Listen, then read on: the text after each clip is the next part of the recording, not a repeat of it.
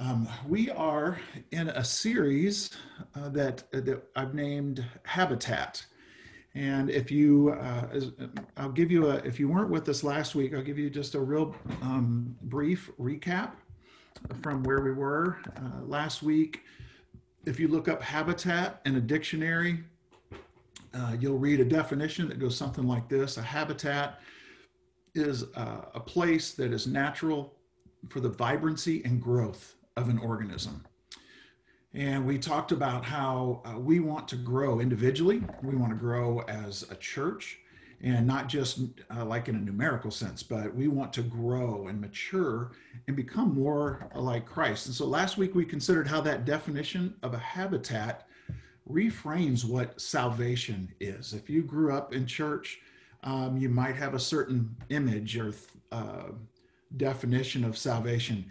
If if you're just kind of dipping a toe in the water and thinking about church, you might already have an idea formed in your head of some preacher talking about getting saved. Well, biblically, salvation is is not just this uh, one-time event. It's not just a decision that we make and check it off. Salvation is a life of vibrancy and growth. And I mentioned last week, it's, that doesn't mean it's a problem-free life. Uh, it's not necessarily an easy life, but it's a life worth living. It's the kind of life that the Bible describes as a treasure buried in a field, and when it's found, it's worth selling all you have to buy that field. It's worth it. And salvation is not heaven out there somewhere after you die, but it's a, a place where heaven and earth meet. And that's the spiritual habitat that we're talking about. It's right here um, where we can experience life to its fullest, life, uh, a life of vibrancy and growth. The spiritual habitat that we're talking about is the answer to the question that if you were to live tomorrow and for a long time after that, would you like to live life to the fullest? And if your answer is yes, then this habitat is uh, is a description, is a is a place for you to experience that.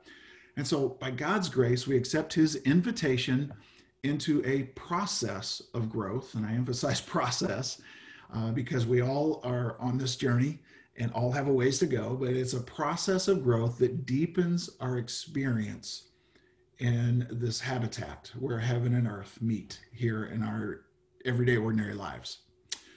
So, growth playing a key role, an ongoing role.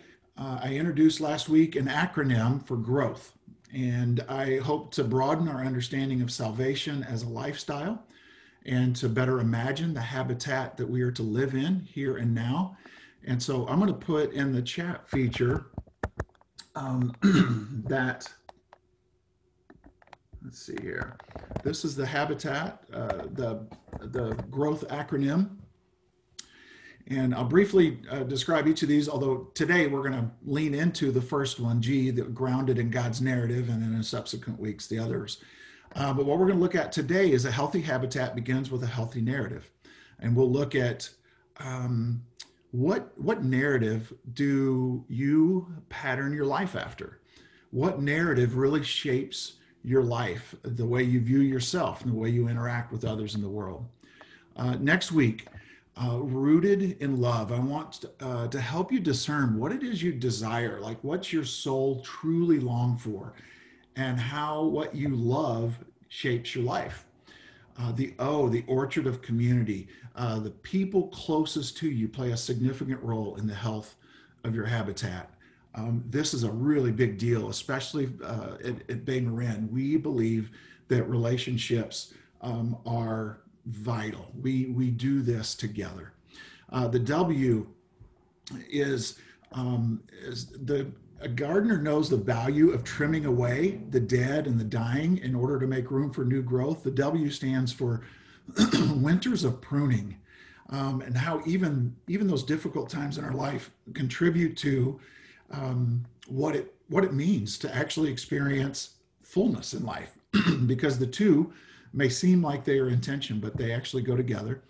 Um, T, the trellis of practices, healthy, balanced growth carries us up and out. Um, the trellis is a framework of habits that guides our growth up to God and out for the sake of others. um, so we can be his ambassadors. And then H, um, uh, the proper trellis of habits lead us to produce a harvest. That's what the H stands for a harvest of good works that advance um, God and his kingdom. So, this uh, grounded in God's story, I want us to consider uh, what the story of God is and how this narrative of God can can shape um, how important it is for shaping us to live a, a full and vibrant life. Um, I want to begin and I want to invite you to uh, belly up to your computer and uh, use the, get familiar with the chat feature. And uh, we will, uh, what I want to do is I want to give you an opening line to a famous story and you tell me the name of the book or the movie. All right. Uh, so I'll give you a, a,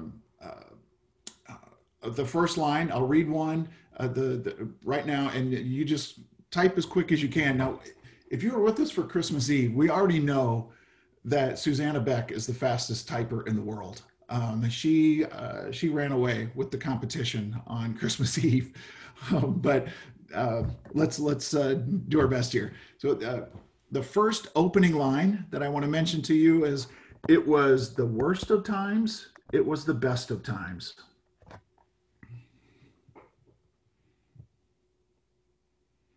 Nice. Way to go, Jamie. Tale of Two Cities. Oh, Angela Barker, you're, you're telling us who wrote it. Thank you. Bonus points for that. Yeah. Tale of a Tale of Two Cities. Um, Okay, here's super easy one. It is a, actually, it is a requirement to live in Marin. Um, if you cannot answer this, you need to look for another place maybe to live. But um, opening line, a long time ago in a galaxy far, far away. Yes, way to go. Mary Beth, you may stay. You are welcome to stay in Marin.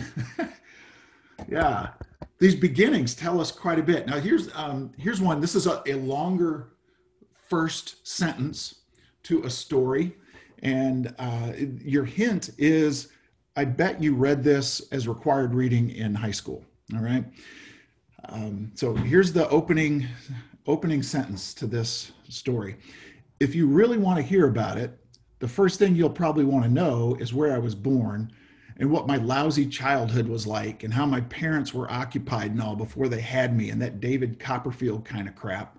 But I don't feel like going into it if you want to know the truth. Nice. Way to go. I think uh, that's Doug, I guess. Cat- yes, it's Catcher in the Rye. Although, thank you, Barry. Now I want to go read the Dirty Dozen and see what that is. But yeah, the, for me, the word "lousy" is what gave it a Holden Caulfield. That's a that's a word that he he uses quite a bit.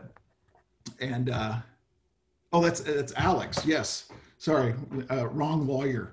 Way to go, Alex. Good call on that. Um, all right, and uh, this is the last one. Uh, feel free to chime in on this. In the beginning, God created the heavens and the earth. Ding, ding, ding, ding. Yes, the Bible, Genesis. It's the opening line in the first book of the Bible, Genesis, uh, which means beginnings. The story begins with God creating the perfect habitat for his most prized creation, humankind. And it was that original habitat, the ideal and perfect setting in which God placed Adam and Eve but those inhabitants of that habitat became marred when they sought to create a different habitat that they thought would be better. And generation after generation since, we continue to settle for lesser, unhealthy habitats. But God has never stopped inviting us back to the beginning, to that ancient habitat that is exactly what we need today. That ancient habitat is where you will find heaven breaking through and touching earth, even in the normal everyday of your life. In the beginning, God. Now, just that opening sentence tells us so much about the story. To begin with, the story does not start with me or my needs. Um, the story of the Bible does not start with my sin, my shortcomings, my mistakes, my imperfections.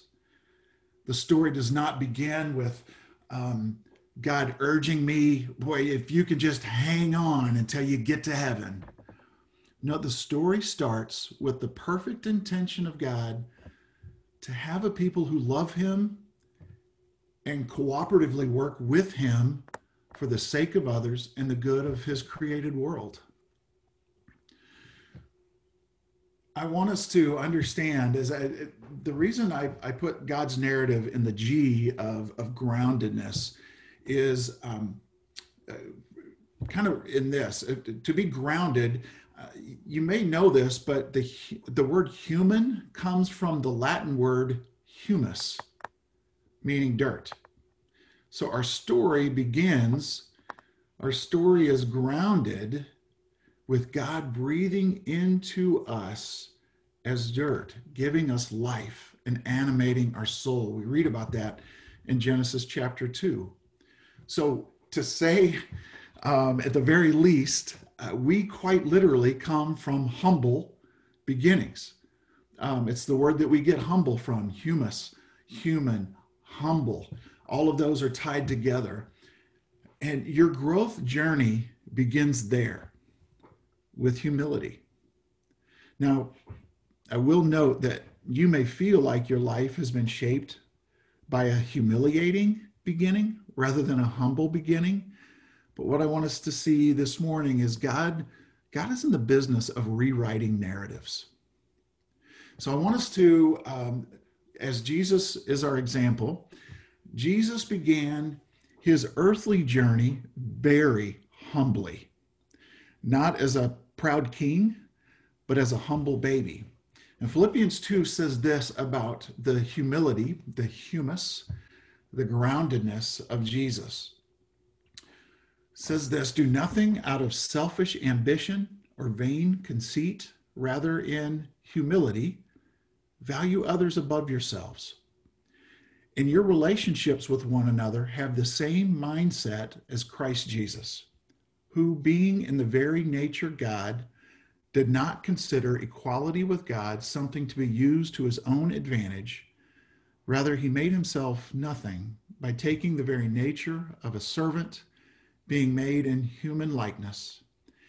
And being found in appearance as a man, he humbled himself and became obedient to death, even death on a cross.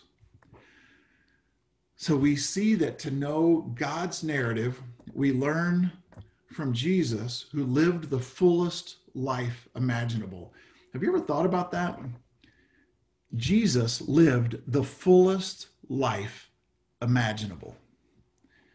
He is our example for grounding ourselves in the story that God continues to author here and now. While, while on earth, Jesus lived the most compelling and interesting life imaginable. His life uh, life in the kingdom as the Son of God is our model for eternal life. And I don't mean that someday when we die life as much as the fullness, the habitat of salvation life right now. He is our model for life. And Jesus lived that compelling and interesting life. You might be thinking, well, yeah, of course he lived it because he was Jesus. Um, but more than that, um, he lived the most compelling and interesting life because everything he thought and did was based on the true narrative of his father's actions in the world. Our narratives form the life and the health of the habitat that we live. Jesus chose to daily submit to the will of his father, to the story that his father was writing. In John 14, uh, verses uh, 6 through 10, this is a, a, chunk of scripture. It's really, um, it's beautifully given to us in John's gospel. And I'm going to put it in the, in the chat for everyone if you want to read along with me. Um, and this tells us uh, so much about how we can get to know God and how Jesus helps us to know God and what that true narrative is. Jesus answered, I am the way and the truth and the life. No one comes to the Father except through me. If you really know me, you will know my Father as well. From now on, you do know him and have seen him. So, do you get what Jesus is saying there? He's like, You've been, he's talking to his, his some friends of his, close friends, his apprentices, his disciples. They've been walking with him. And he's saying to them, If you know me, then you know my Father. And Philip said, and this is comforting to me because I'm not the only slow one. Okay. Philip says, Lord, show us the Father, and that will be enough for us. And Jesus answered, Don't you know me, Philip, even after I have been among you such a long time? Anyone who has seen me has seen the Father. How can you say, Show us the Father? Don't you believe that I am in the Father and that the Father is in me?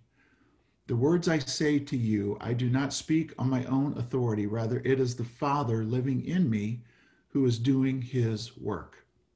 The best way for you and I to know God and to know his story is to observe Jesus, his son. Grounding ourselves in God's story is aided as we develop a habit of knowing the life of Jesus. Now, as I said, the story we listen to, the story we believe and enter, shapes our imagination and our behavior.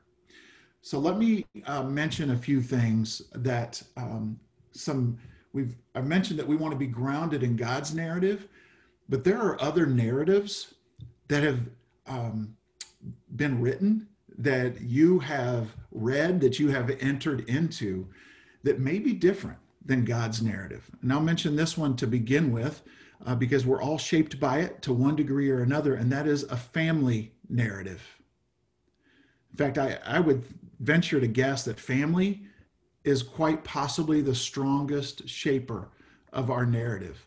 Uh, family narratives shape everything from the way you look at yourself.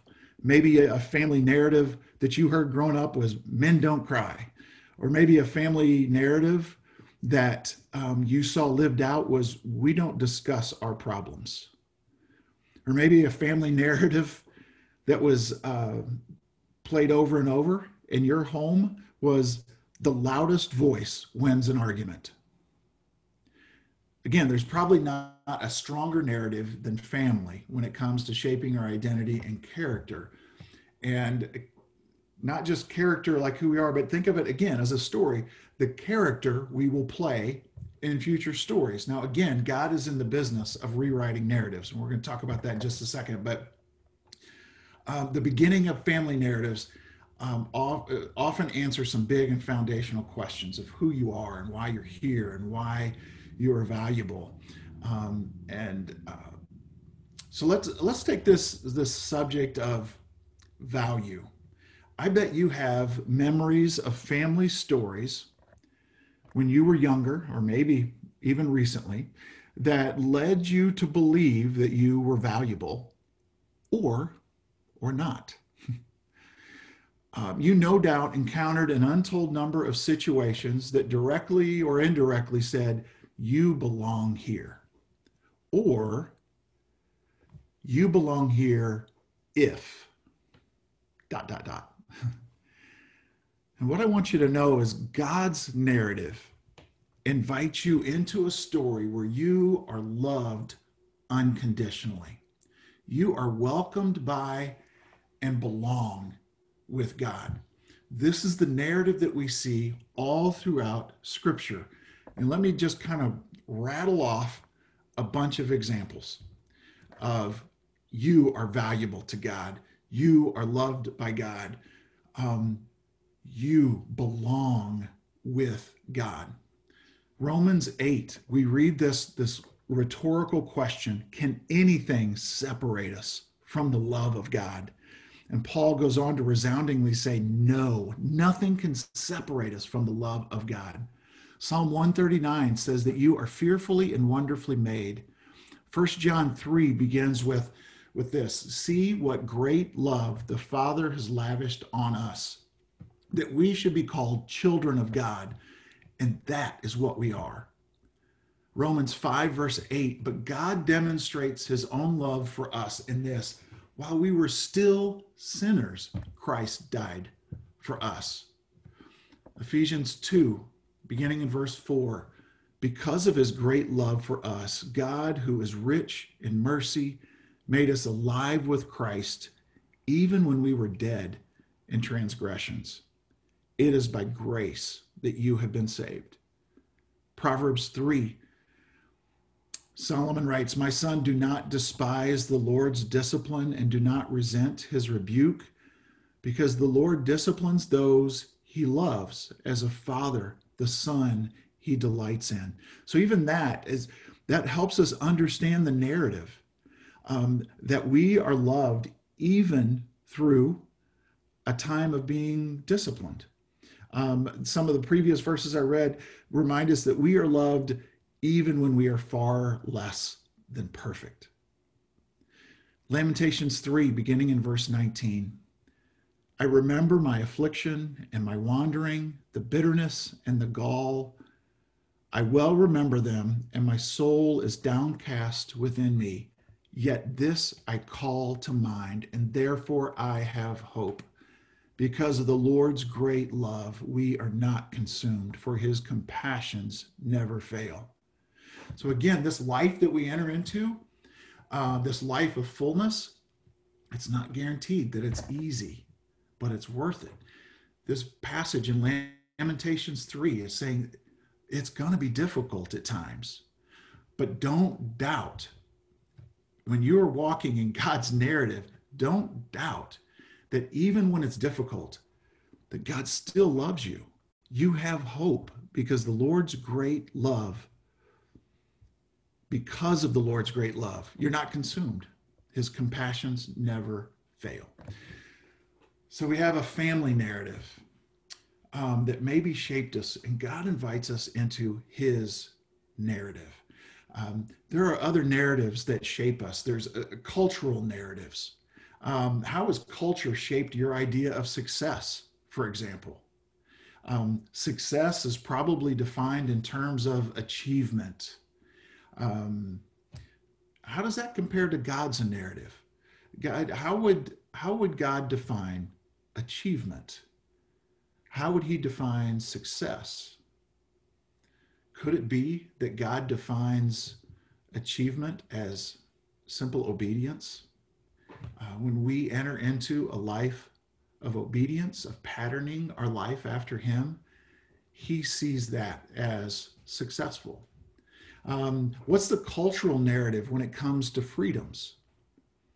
What does God's narrative have to say about our freedoms? Um, family narratives, cultural narratives. There's also religious narratives, and I, I mean this um, different from God's narratives. In other words, there are religious narratives that that maybe are based upon man's idea of how to earn God's favor, and they're couched maybe in in churchy terms, but it's not God's story. Uh, what has religion taught you about what is important? You know, in most religious narratives, uh, something like heaven is the goal. But when we allow God's narrative to grow us and to shape us, we recognize that heaven is not the goal, it's just a destination.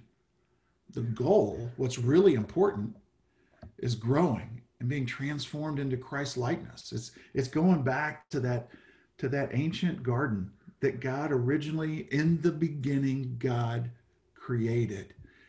And it's where we enter into a cooperative friendship with God. And we join him in what he is up to on the earth. Um, what is an overly religious narrative communicated to you about belonging? It probably had to do with uniformity. Uh, maybe you heard in the church of your upbringing, if you believe all the same things we believe, and if you think and act the same way we do, then you belong. You are welcome here, but not until you agree to these terms. What does God say about belonging? We read some of those passages already. So, by these examples, I hope you're beginning to see that narratives matter.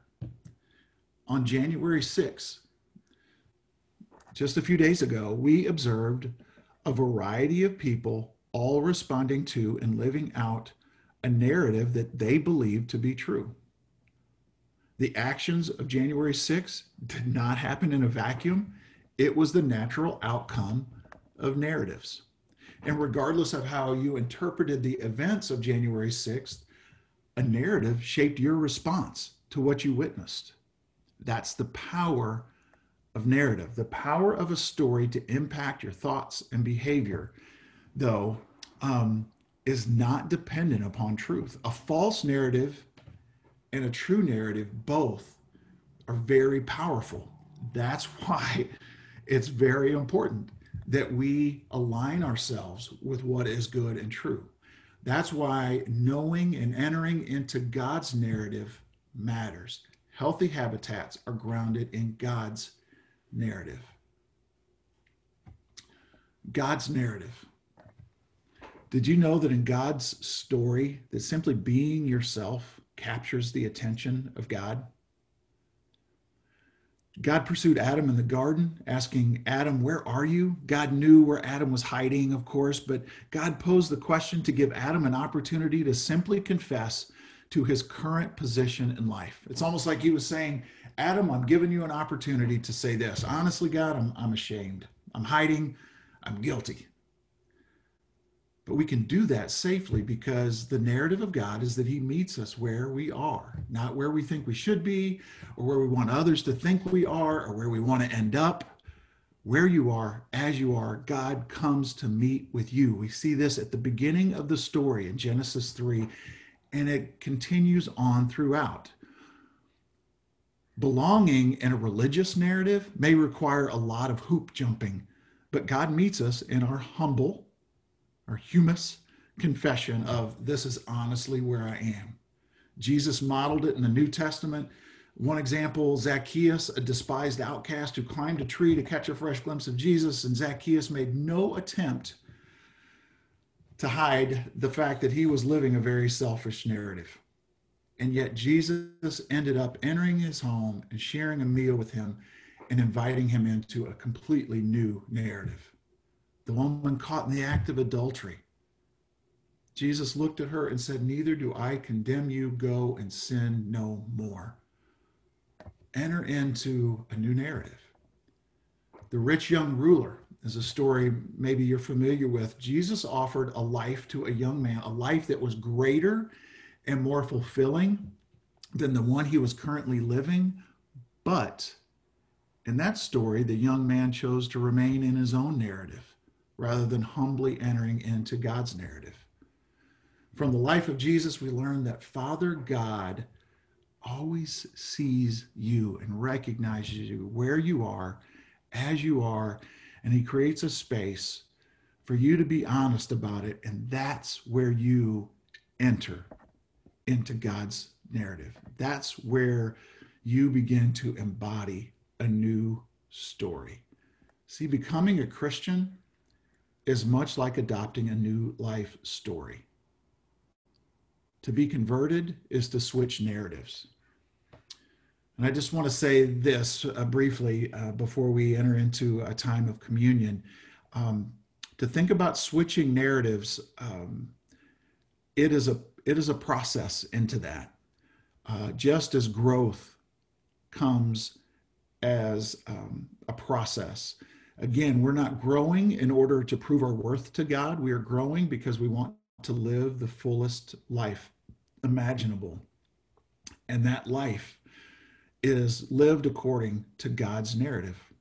And once you find this life, as we have said, it's worth selling everything you have to obtain it. as we think specifically about communion, I didn't mention this at the beginning of the service, but hopefully you'll have something, uh, bread and, and juice that you can um, gather around this virtual table. But there's one other thing about stories that I want to mention. And that is that a good ending to a story isn't always safe or nice. A good ending to a story, though, brings the story to fullness. This reminds me of Jesus' final words on the cross It is finished. That chapter and his story, um, I wouldn't say was safe. It sure didn't look nice, but it it is a picture of fulfillment. Jesus, by saying it is finished, he wasn't just giving up. He was saying, I have lived life and now it is fulfilled, complete fulfillment. It still shocks me to think that sacrifice and brokenness are necessary scenes in a story with good endings, a story that ends in fullness. I know you want a good ending to your story. I do too.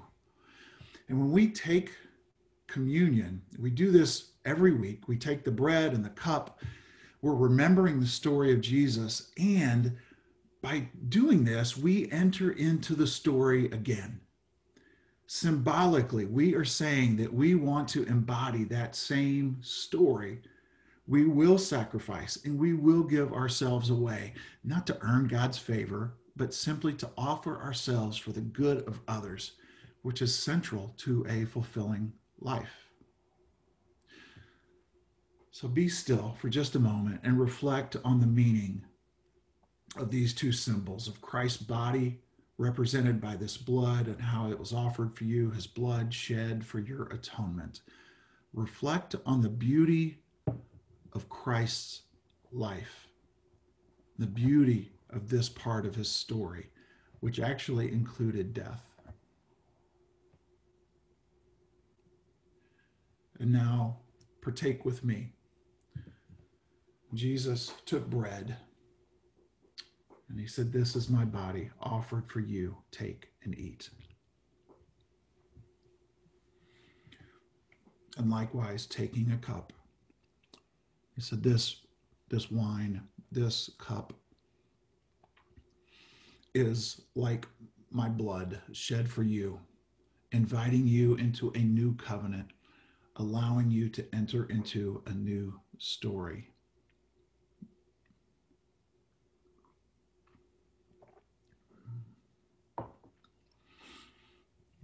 Let me pray and let's sing. Father, um,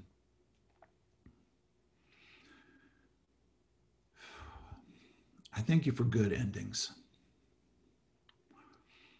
And one of the things that makes death a good ending is that death is not the end. it marks a beginning. It's one of those crazy paradoxes that we see played out over and over. Death did not have the last word death will not have the last word for us, for those of us that have entered into your story. Um, I thank you for making the good life available to us. I pray this in Jesus' name. Amen.